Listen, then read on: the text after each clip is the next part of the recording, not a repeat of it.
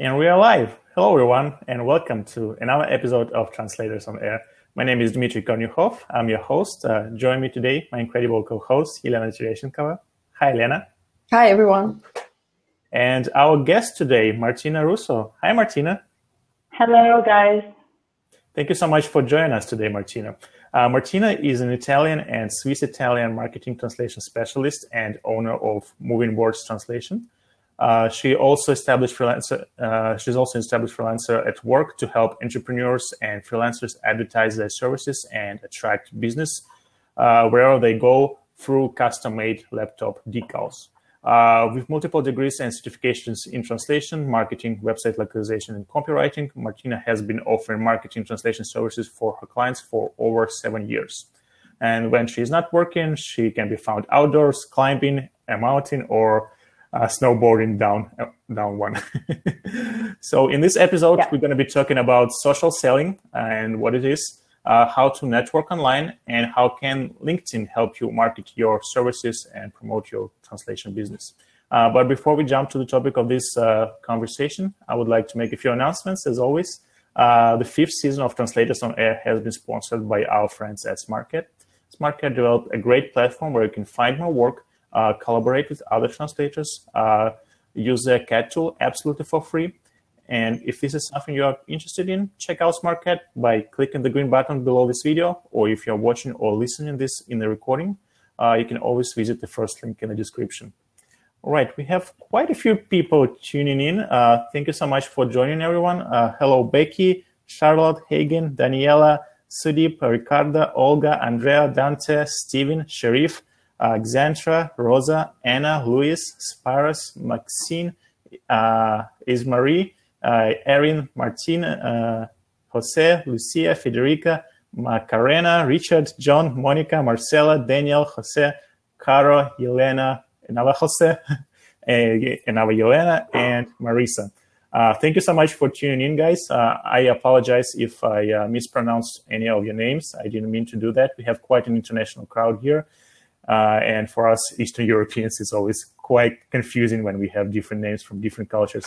So I apologize for that. Uh, for those of you who are watching this for the first time ever, because I can see we have quite a few new faces here, uh, this is a live webinar. You can actively participate in the discussion. You can use the chat window on the right-hand side, and uh, I can see that a lot of people are saying hi. Hi, everyone. Uh, you can say hi and hello, where are you from, what languages you work with, uh, what are your fields of uh, specialization and whether or not you're using LinkedIn for marketing. I have also created a couple of polls. Uh, if you look below this video stream, you will see an ask a question section and polls section.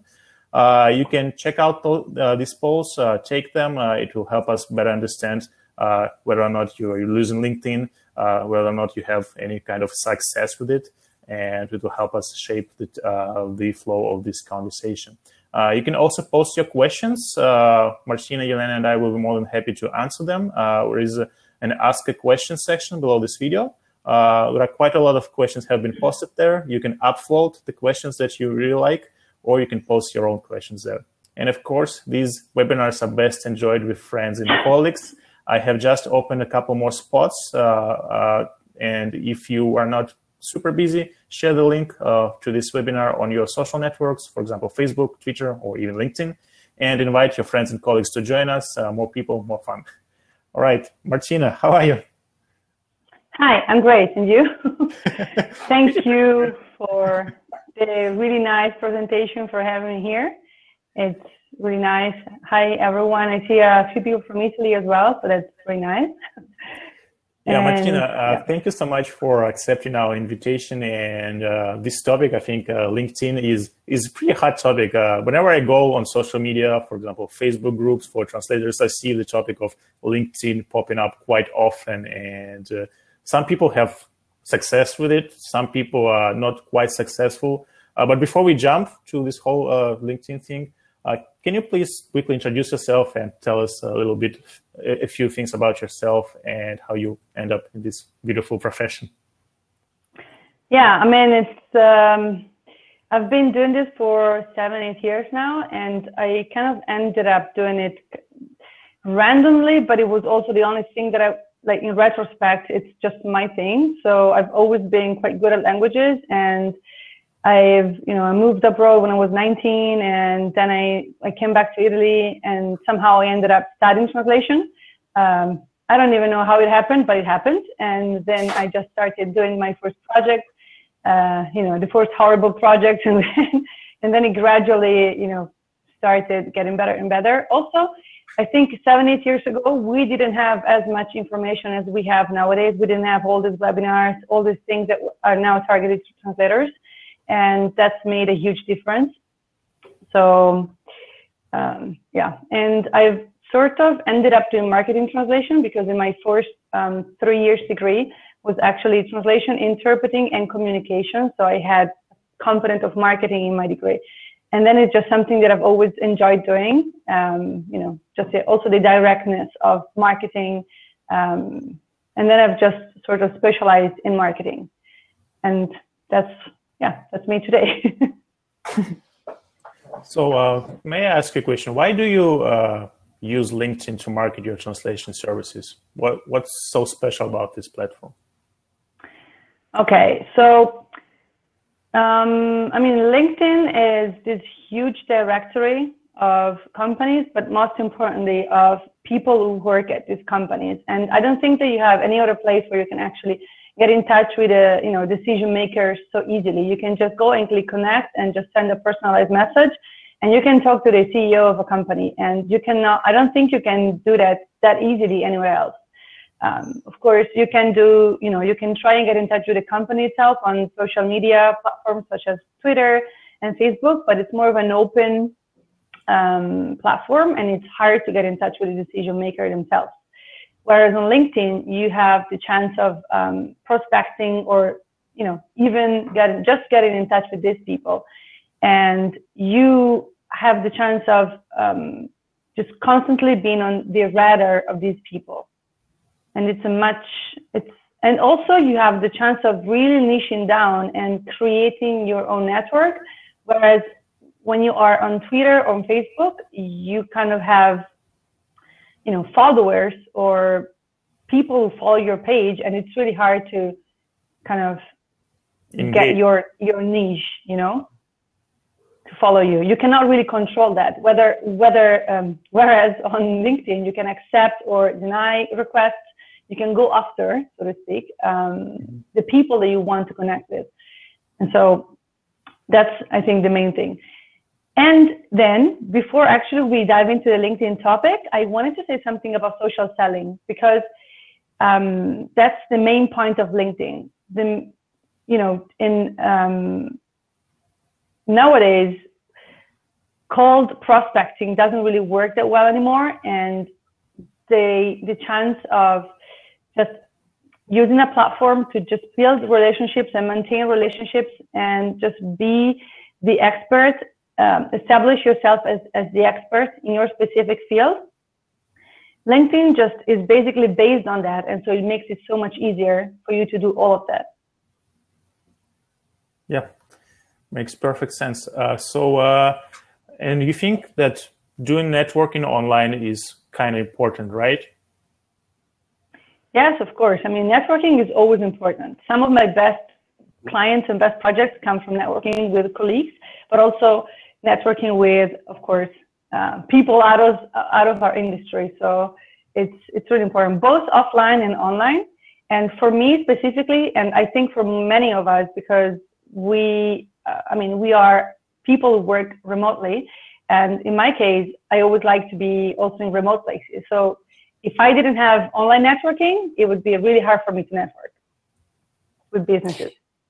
And uh, I'm listening to you and I'm thinking that probably LinkedIn is the best place to network because people who are uh, on LinkedIn are there for it, basically. Because if you try to network with someone uh, say on Facebook, uh, people might not be up for it because they have their personal pages, and uh, I'm sure that some people prefer to keep work and uh, their personal life separate.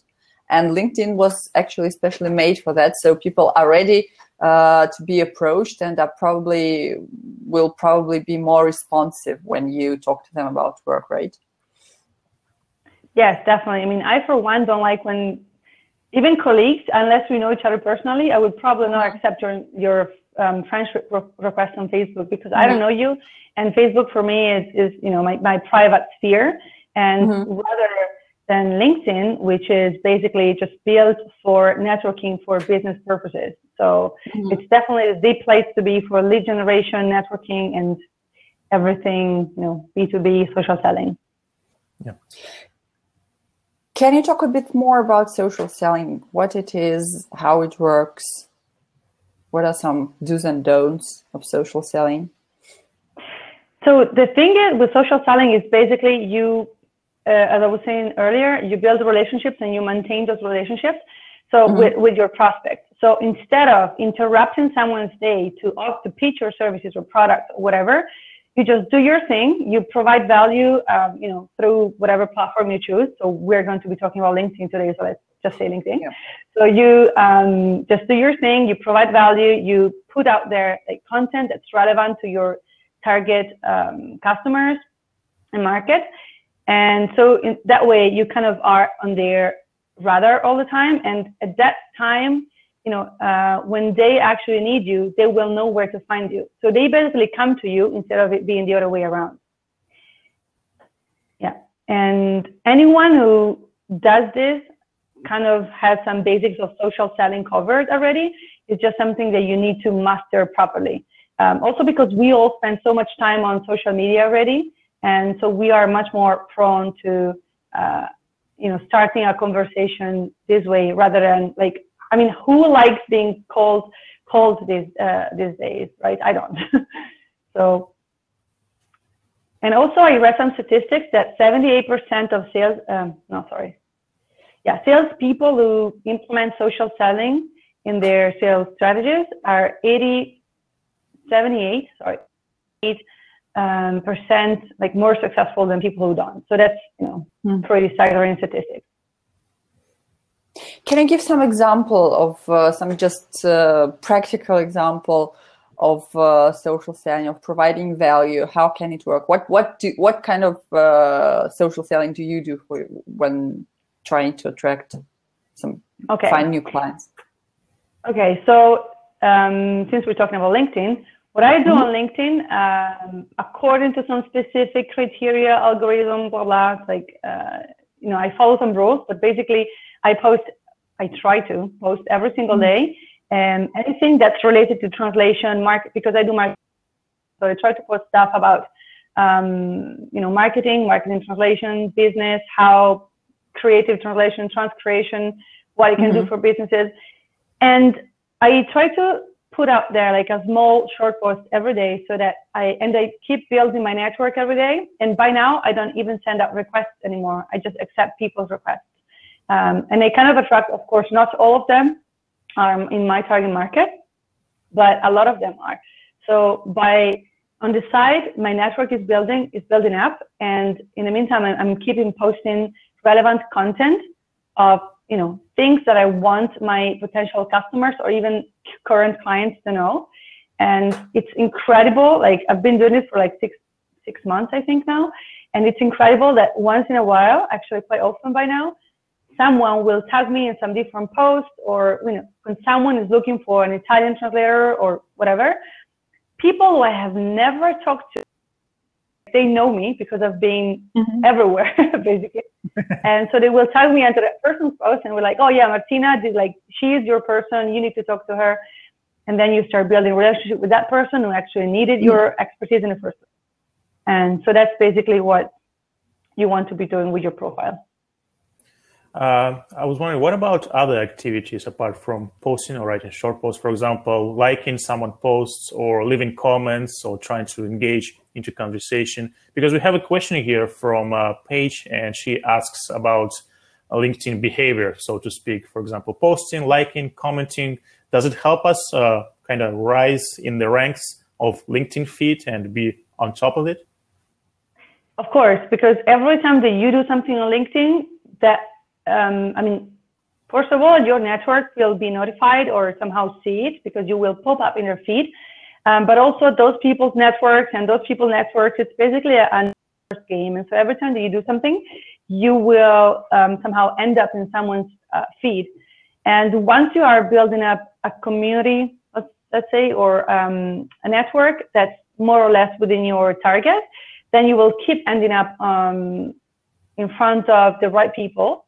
And so every single comment and every single like uh, and every single share is something that you really need like to think carefully about um, because it's potential marketing all the time. Like every single thing that you do on LinkedIn, you want to make sure that you're, you know, I mean, feel free to be yourself, but just also make sure that you're not somehow doing something that you should not be doing. Yeah. I hope that uh, replies to the question. so uh, you you also mentioned uh, previously that uh, we need to kind of establish ourselves as experts in our field, so we could start building a network and uh, become a trustworthy person uh, for people of our network. So how can we establish ourselves as experts, but in particularly on LinkedIn for blogging probably or something else?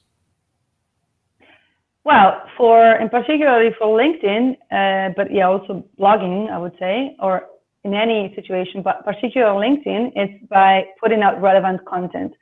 So, for example, I've been posting a lot of, you know, I kind of have my themes, but I always try to change it up because, um, oh, actually, and this is something that's really important. We, as a profession, like as professionals in the translation industry, we tend to post um, and to write stuff for other translators.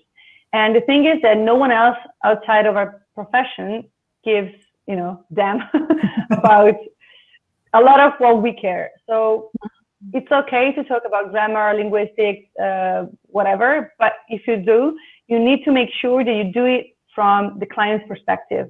So, okay, this translation sucks, but why does it suck? Like, what's you know, yes, it's lame, it's bad, whatever. It's like I know he hurts you to see something that's written badly, but why like it doesn't hurt the client unless it will bring negative results for them. Mm-hmm. So it's important that every time that you write, uh, you know, a short form post or whatever on uh, on any of the platforms, it's important that you always think about what your clients want to to read, because otherwise you're just um, establishing yourself as an expert among translators, but that's not what you want to do, right? Yeah. So uh, what what do you want to do then? You, you have to write more content that is focused on the clients and their niche. Yes. Well, so first of all, uh, you need, of course, that's kind of the basics, to have your you know personal branding, business branding, whatever, however you want to call it, fully defined, and you want to know who you're going after, who your clients are, and who your niche is, especially on LinkedIn. For example, um, so who do you work with? So for me, for example, it's um, mid-sized like companies in um, different niches. So I have my niches within my niches. so for example, I work a lot with action sports, the outdoors, and technology, just to name three of them.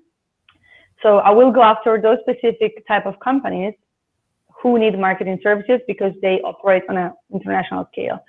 Um, but who is my contact person at that particular company? So who will or might read or who would, would I like to read my posts and who's going to be the decision maker for me? So I know that my people might be marketing directors, digital operations specialists, and so forth.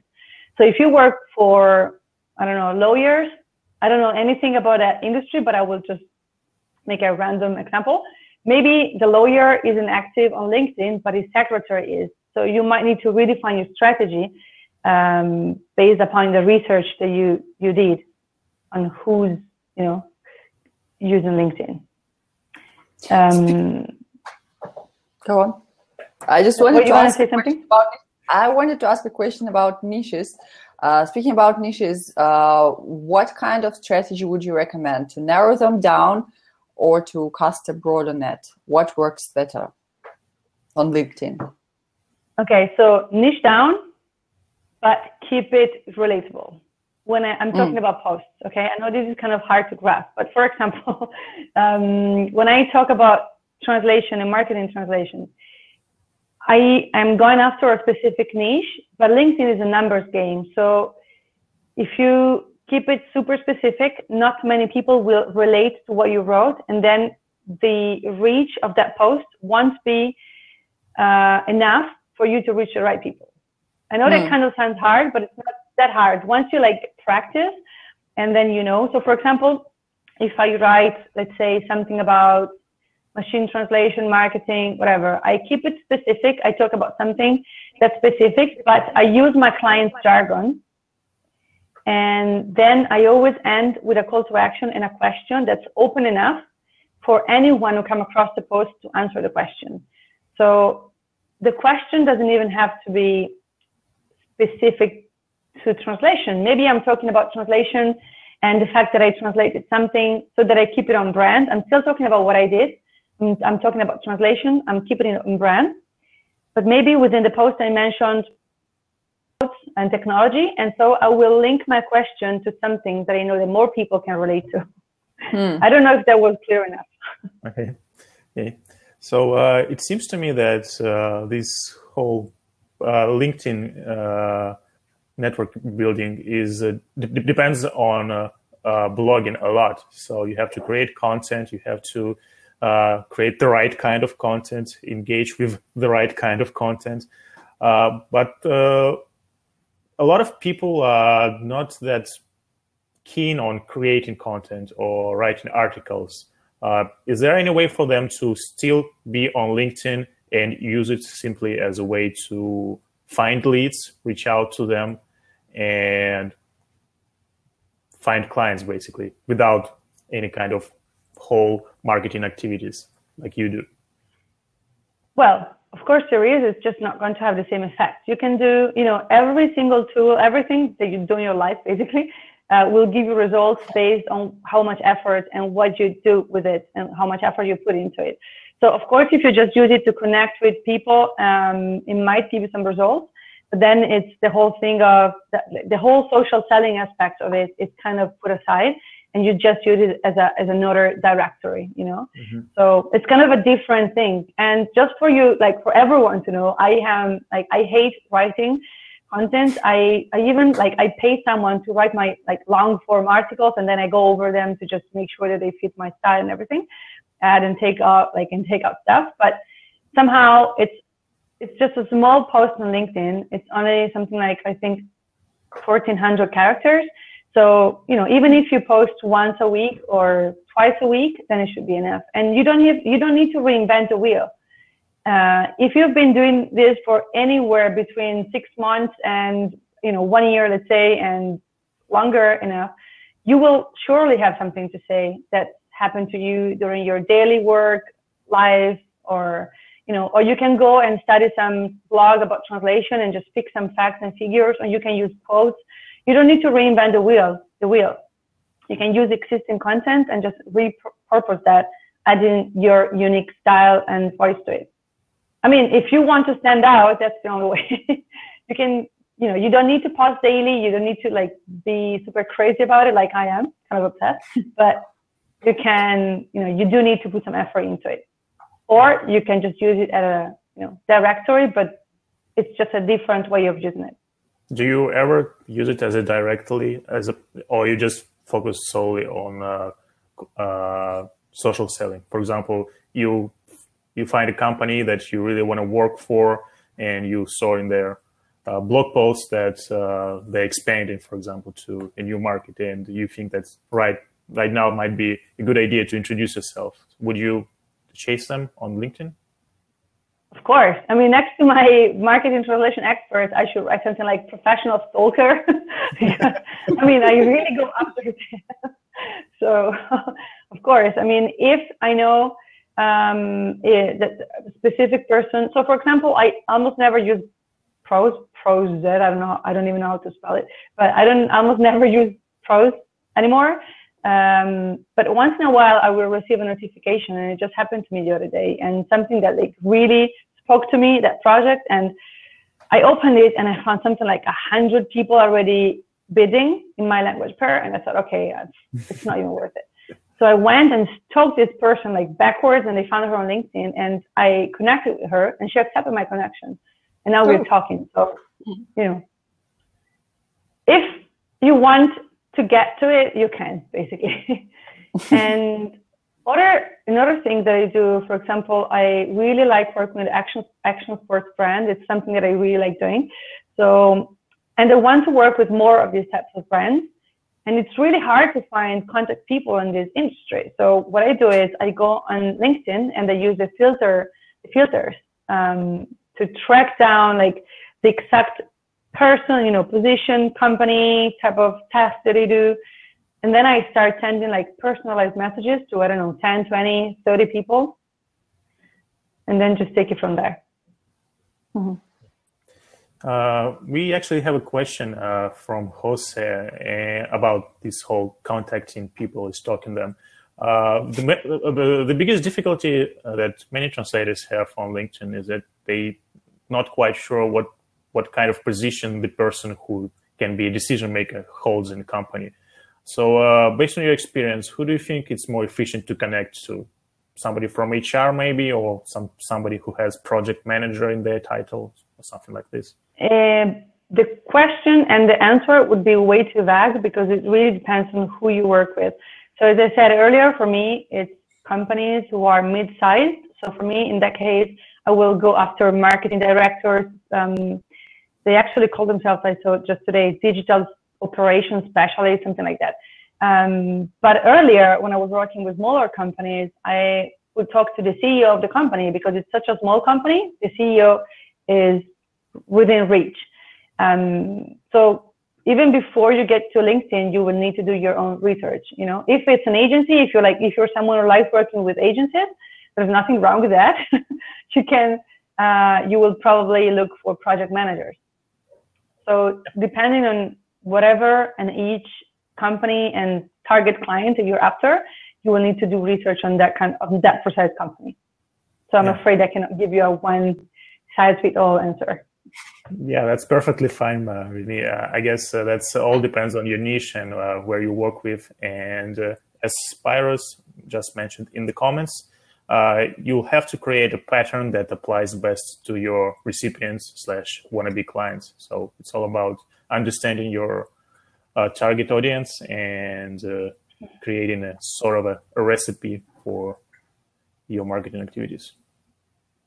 Yes, I mean it's your customers are the reason why you're there, right? So you need to learn how to speak to them using their language. It's what we do professionally, but somehow it's super hard to translate that into, into our marketing. So it took me years to get to this point. And also I think one of the things that we do as professionals is we are really afraid to let our true like self, uh, you know, like, like get across. Personality. Mm-hmm. Yeah, but most like every single company, including ourselves, we are a brand and each brand is unique. So you need to, you know, to let it shine. Sounds a little cheesy, but it's true. You need to, yeah, you need to let them see who you are and what you can do for them. And, and that's how then you attract them. Because otherwise, if you blend in with everyone else, then you will never stand out, basically. Yeah. I think that one of the ways to let that personality shine and to establish your brand, if you will, is to have uh, a good profile on LinkedIn. What are some of your tips to optimize uh, profile? Okay, so first of all, um, the thing with LinkedIn is that it used to be a strictly a CV platform, and it's just it's just become a social, you know, selling platform. So now it's it's more about talking your clients through first getting to know you, then knowing what you can do for them, and then kind of taking them through a funnel. So you basically need to structure your CV, I mean your profile in a way that is not a CV, um, mm-hmm. and that is basically kind of a in the end, it's going to be a sales page. It doesn't have to feel like one though. It needs to mm-hmm. feel like you're talking to them and you're offering a solution to, the, to their problems, which is kind of marketing 101. But on LinkedIn, you have 1,400 characters on the summary and you need to use those well. And I just, you know, actually, I, uh, I just actually fixed my mm, LinkedIn profile yesterday um, because I had so when you have the you have the experience section and a lot of people just treat it as a CV, you know, just an entry of a CV. but every single space that you have there is an opportunity that you have to talk people through your process and what you can do for them. So what you want to do is to never talk about yourself. The only spaces that you should be allowed to talk about yourself are um, your headline, and not mm-hmm. even that. Like only 20% of that headline should be talking about yourself. So you need to have a professional headline, um, headline, sorry, headshot, photo, mm-hmm. picture. and so, you know, no fuzzy background, like no, not with your partner, not with your cat. Uh, just, I know it's kind of common sense, but a lot of people, not just us as translators do that. So it's always nice to repeat that. And then you need to have a relevant cover, like background photo, because you can have that. You can either keep it neutral and relevant, or, I mean, still neutral and relevant at the same time. So for example, if you're from Toronto, just put a photo of Toronto, whatever. but um, for example, now that actually LinkedIn changed the format of the profile and you have your photo all the way to the left, you have a chance to use that space to pitch your services again. So I was just, you know, filling with it yesterday and I wrote something like marketing translations for X and X and X types of companies. So that's another space that you can use. So there's that. There's your profile photo. Then you have to use your headline, as I was saying earlier, and you need to um, condense everything that you are and what you do for your clients in that one short space. And actually, something that I don't know if you anyone knows, uh, but if you try to edit your headline from your desktop um, using LinkedIn from desktop, you have, I don't know how many characters, but for some reason, if you do it from mobile, it lets you exceed all the characters that you want. so, you know, just go on mobile and just, you know, feel free to, to write more. It's just, that's just what I did. So, yeah. So for example, in my case, I wrote, and I keep changing it. I wrote marketing translations, um, helping X and X brands sell to their foreign speaking markets, um, Italian and Swiss Italian specialists. So I kind of have everything in there. And then onto the next section, then you have the summary section. Now you, uh, when someone lands on your profile, so the summary section is collapsible. So someone who lands on your profile will see the first lines only, whereas until a couple of weeks ago, it was only the first two lines. So now you have more space, which is good. Um, and you need to use those four lines um, like wise where you have the chance to hook your readers to click in on expand. So then you have for, uh, 1400 characters and you need to kind of create, you know, talk directly to them. Don't just write a dry list of what you do, who you are, because no one cares. Um, just write what you can do for them.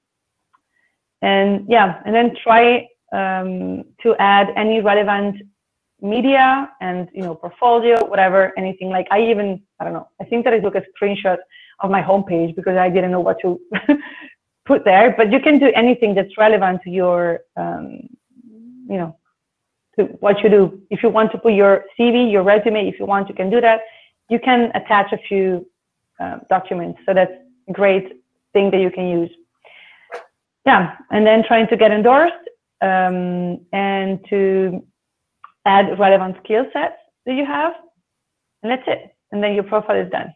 It takes some work and practice to craft a perfect profile, but it's worth it. What about uh, the testimonials? I believe uh, there is an option to have testimonials on LinkedIn profile. Is it still there? Because I haven't checked my LinkedIn in a while, to, to be honest.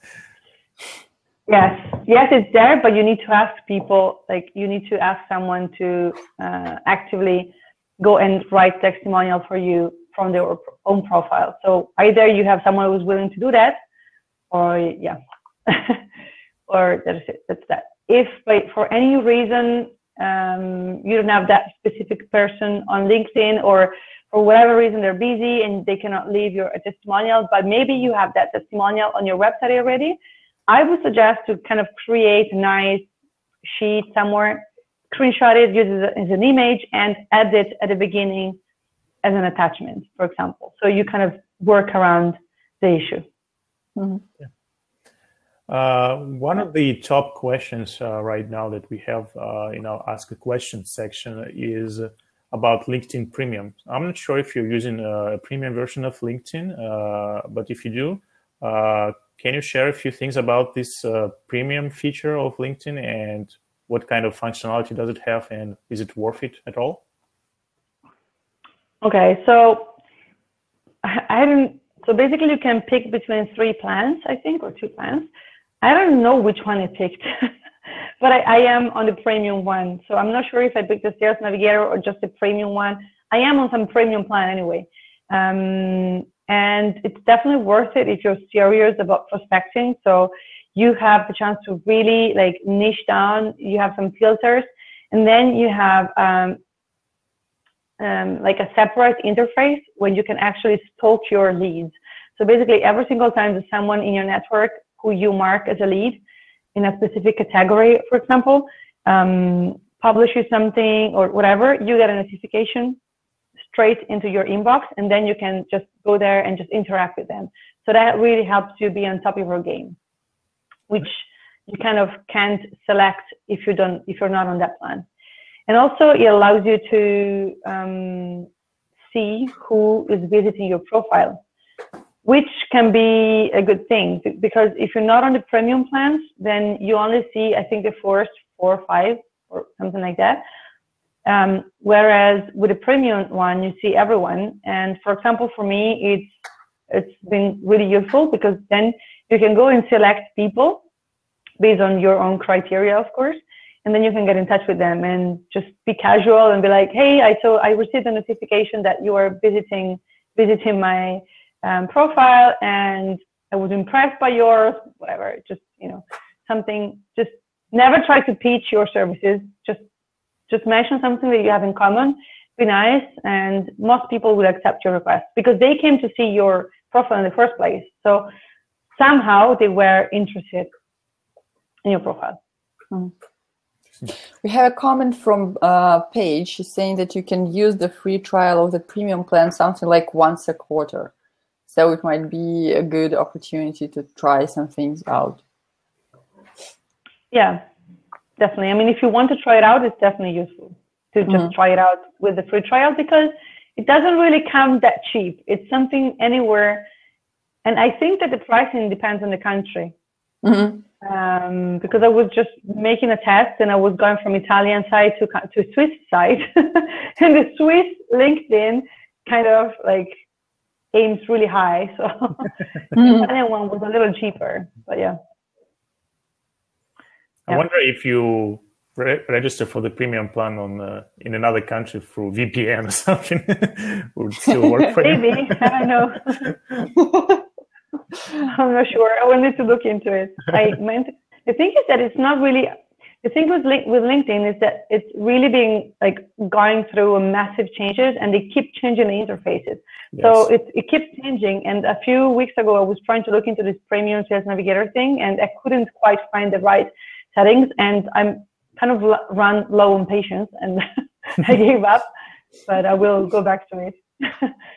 uh, yeah, I will try to look at it again but it's definitely useful. So if anyone has the budget for it, definitely just put some like put it to to try. Yeah, or you can always try a free a trial as Paige suggests to see if it works for you.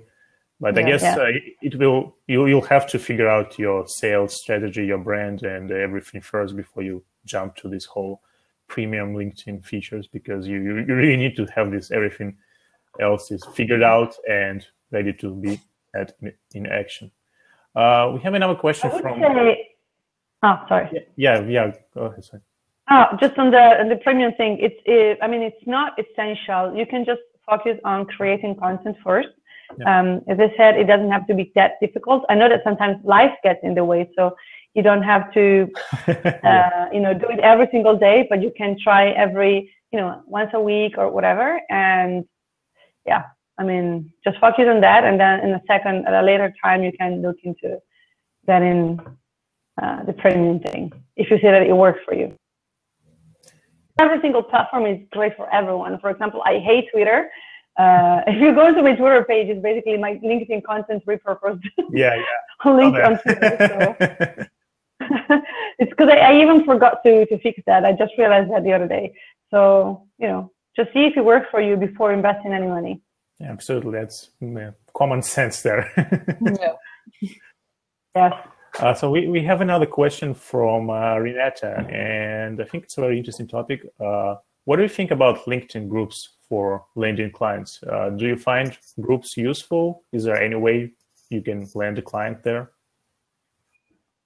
they're kind of dead.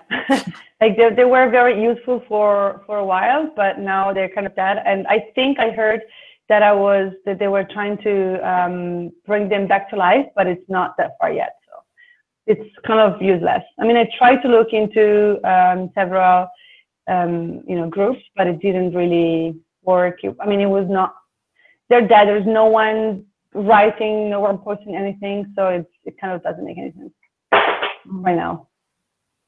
Interesting. I, um, I remember having having not quite some good experience with uh, LinkedIn groups. I wrote a post for a LinkedIn group of uh, I think it was a group of uh, boutique hotel owners or something like that.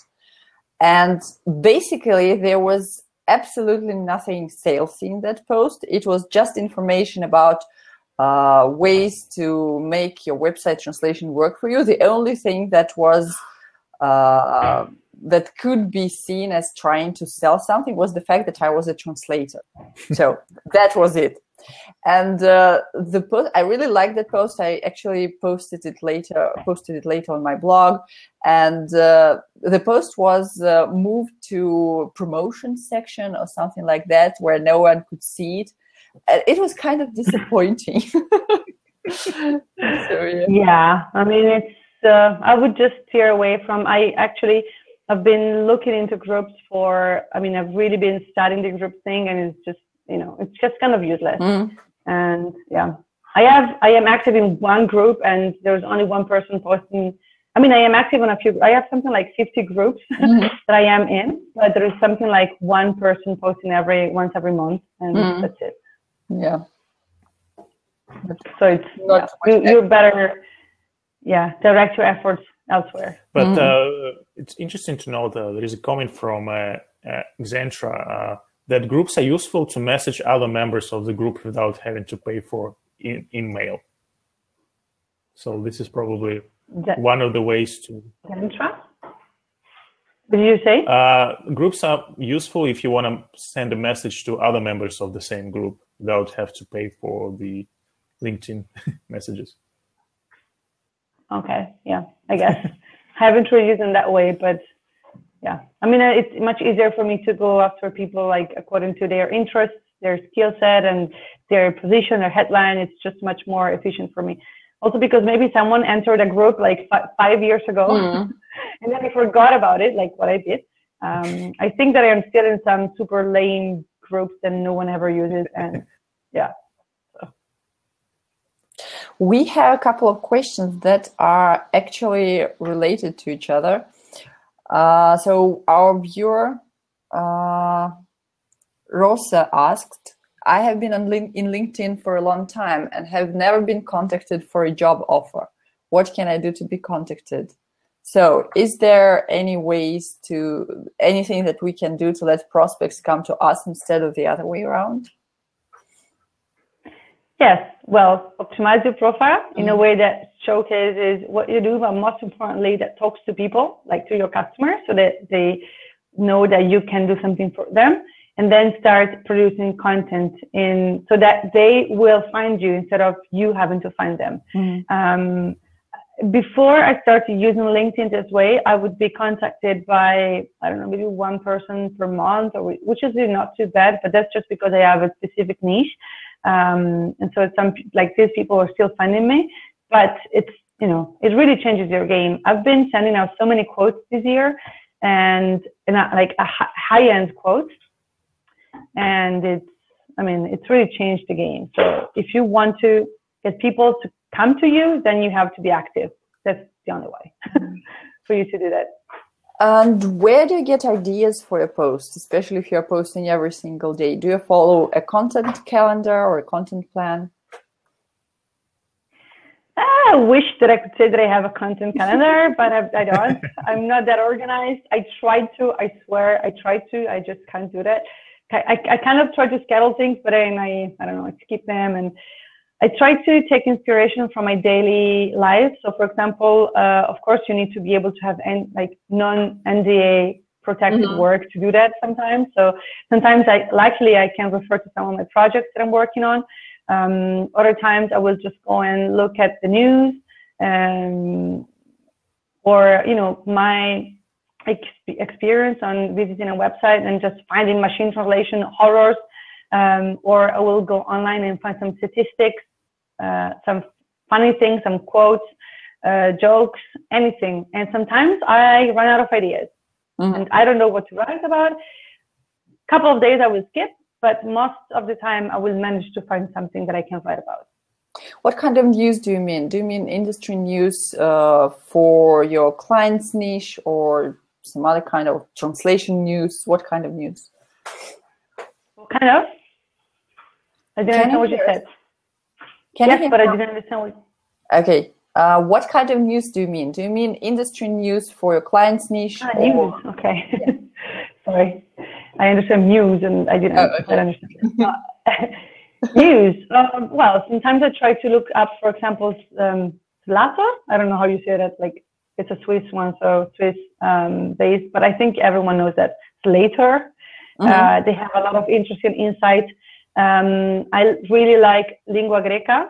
It's pretty mm-hmm. famous among translators as well because they have a lot of relevant stuff. Um, yeah, I mean, I try to look up industry specific news, but then I extrapolate what I need and I turn them in a way that my, you know, target customers or whatever, whoever mm-hmm. in my network and people who land on my network on my post will be able to relate with that.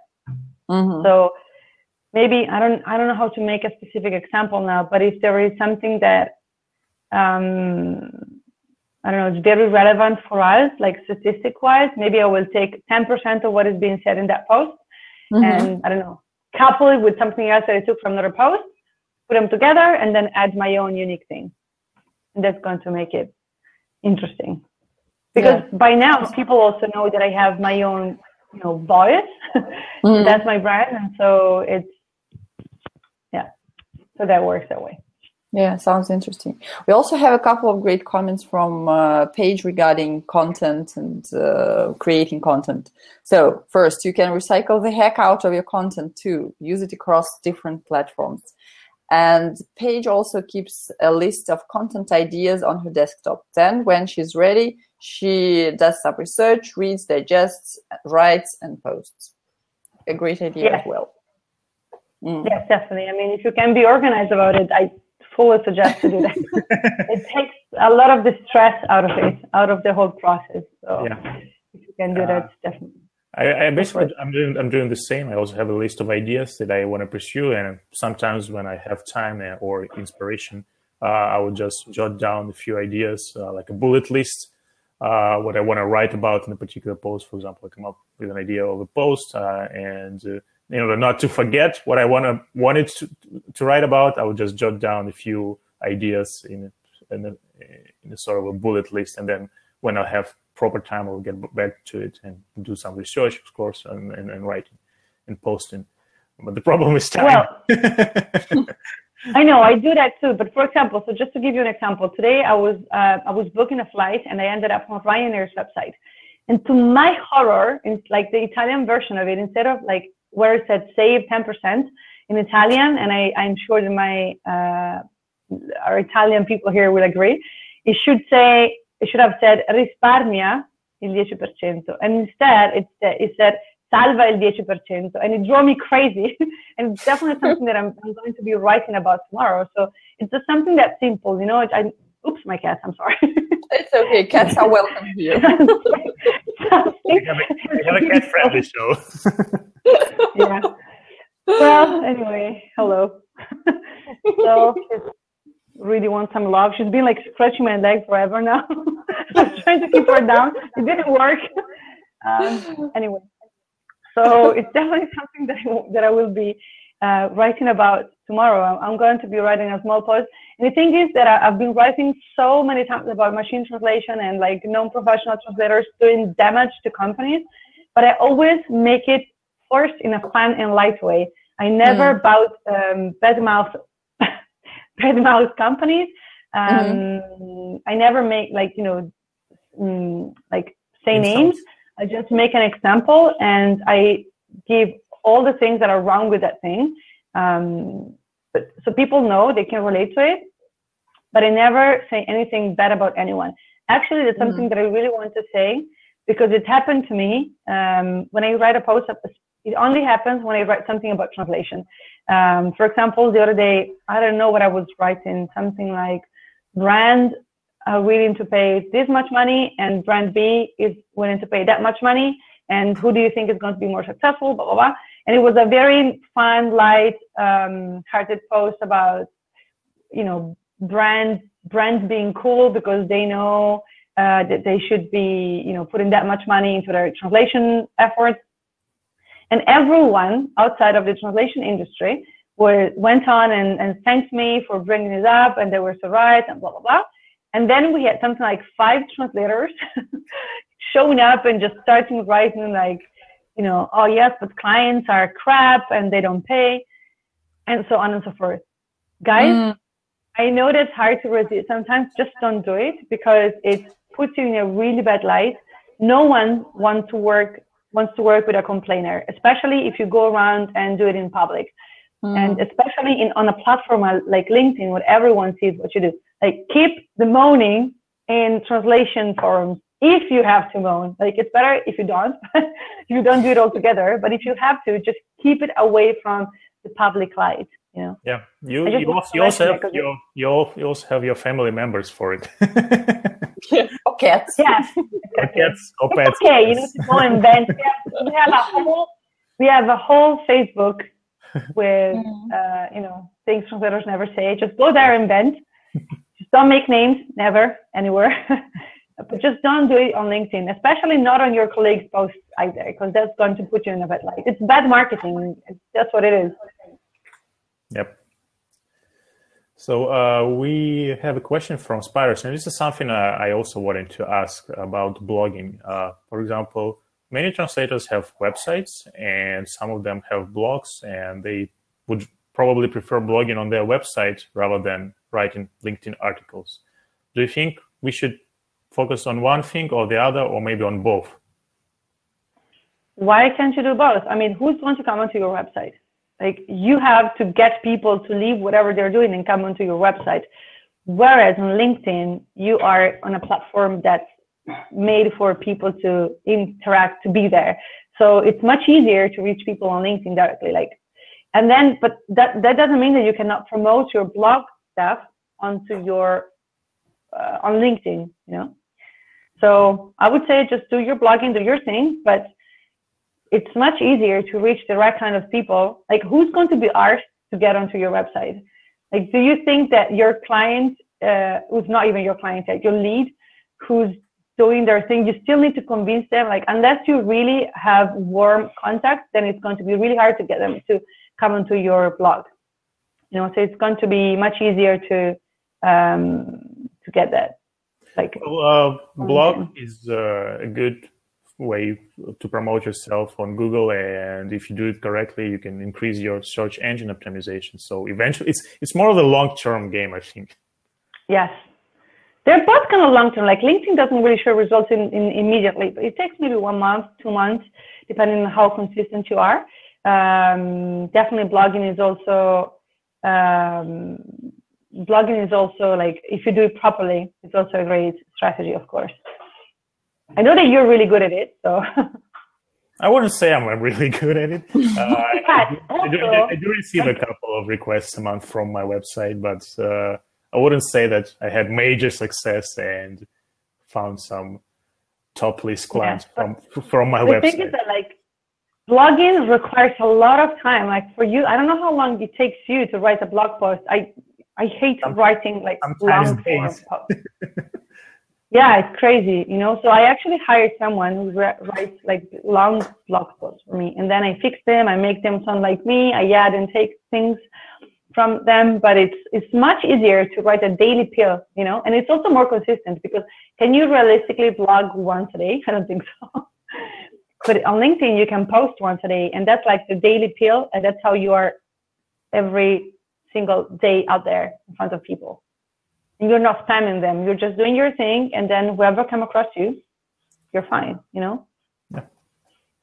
I guess uh, you can do both, and there's no, no not, not, nothing bad about it. You, you, can, you can always publish a, an article on your blog, and then a couple days later, probably repurpose it for LinkedIn, make it maybe shorter, more condensed. And yes, exactly. Interact all with your network on LinkedIn directly. Yes, exactly. You can also like LinkedIn even offers um, like a blogging platform, and it's getting more reach and visibility now. Uh, it's getting it's getting more importance. So, you know, you can definitely repurpose the blog post, just change a little, like a few bits here and there, and just repurpose it on LinkedIn, and that's going to give you more reach on LinkedIn than in, in your blog post, for example. You know. Uh, we have one last question from uh, Macarena. You actually mentioned NDAs uh, during our conversation, but uh, she's asking, should we include the names of the companies we work with in our LinkedIn profiles? Uh, and she asked it because as translators, we usually don't disclose who we work with. Well, it depends if you have NDAs with these companies. So, you know, I have a few direct clients and I have displayed all of them on my website. I have testimonials from them. Um, I'm actually working on including two case studies about them on my website. Mm-hmm. Of course, I will ask for their uh, approval, like if they're happy with it. Um, otherwise, I will just do an anonymized uh, case study. um, of course, or you can, you know, write about your mark um, translation agencies. I don't know. It really depends. I wouldn't probably write about all of my translation agencies if I only work with translation agencies just because, you know, because it's a different thing than a direct company, I, I guess. Mm-hmm. I don't know. Easier for your colleagues to just, I don't know. It's not like if you don't, if you're not afraid of competition and if you think that you are replaceable with that, within the translation agency, that's fine. But you never know. I would rather maybe keep it off the, you know, the public ladder in some way. I don't know. It's just my, how I feel about it because I've seen some colleagues do some weird, weird stuff in the past. So I'd rather just keep it at that. Mm. Yes. Yeah, Macarena, I can, I, I know what you mean. So I would just focus on maybe listing the, not, I don't know, just kind of, um, you know, always working around your NDA. Never be too specific about kind of work that you're doing. Uh, but maybe say, you know, an automotive brand and how you, yeah. you know, you work with. So never say for because that puts you in the position of being an employee. Just say with an employee, like you work with a mm. company. Mm-hmm. Uh, I just wanted to say that because sometimes it's easy to forget. You know, you work mm-hmm. with automotive companies, automotive brands, or pharmaceutical brands. You always, you can always, um, uh, you know, just m- mention the type of companies or work that you do. Mm-hmm. So actually, when you think about it, it's not that um, hard to work around those NDAs because you don't have to talk about. Actually, you don't have to talk about the companies you work with, uh, but you can say what you did for them and about talk about the projects that you did for them without going into any particular details. So. Yes, as long as you don't make names and you don't, yeah, uh, you don't mention names and you don't you don't make that project like like impossible. It's, it's just that specific process uh, yeah. project. Like it's identifiable with that project, then you're you're good to go. Mm. Uh, what so we're nearing one hour mark and we have answered all the questions uh, to conclude our conversation uh, martina what uh, would be your i don't think i don't know three top tips for for someone who wants to start marketing their services on LinkedIn? Well, I haven't said so far. So just go yeah. and optimize your profile. Make sure that you're talking to your prospects all the time. Never talk about yourself. Just make sure that you are there talking to them. Um, and then try and produce content. Be brave, get out of your comfort zone. If you don't, nothing is ever going to change on LinkedIn and on whatever other areas of life. so just yeah. try it out. Don't be afraid. Um, actually, if you are afraid, you can try. There is a group called My Silent Voice, I think, um, and it's exactly for people who are afraid of stepping out of the comfort zone and just putting themselves out there. And um, so you can go and practice and, and try it there. So just try it out, and it's it's a it's an ongoing, never-ending work in progress. You're never going to reach perfect state. It's just it's just constant learning. So just do it. can you repeat the name? Can you repeat the name of the group again that you mentioned? Somebody's asking in the comments. My site, I think. Okay. My silent voice. It was um, put up, set up by one of my contacts, so I know. So that's why I know. Mm. Uh, we'll probably then share a link to this group uh, after the recording has ended, and we'll publish everything on the open mic. Cool. Okay, thank you so much for joining us tonight, and uh, I'm sure this uh, that a lot of people will find this webinar useful because LinkedIn is a hot topic. We actually mentioned it during our previous webinar, and uh, thank you everyone who was with us tonight or today, depending on where in the world you are. Uh, please don't forget to share this webinar with your friends and colleagues who couldn't join us today. Also, don't forget to check out the website of our sponsor at smartcat.ai. You can press the green button below or the first link uh, in the description if you're watching this in the recording. Also, visit our website at translatorsonair.com and subscribe to our newsletter so that you don't miss our future webinars. We always have amazing guests who share a lot of great tips that will help you thrive in your translation business. And we'll see you next week. That's it for today. Bye. Thank you so much, Martina. Bye bye, everyone. Thank you. Thank you, guys. Bye.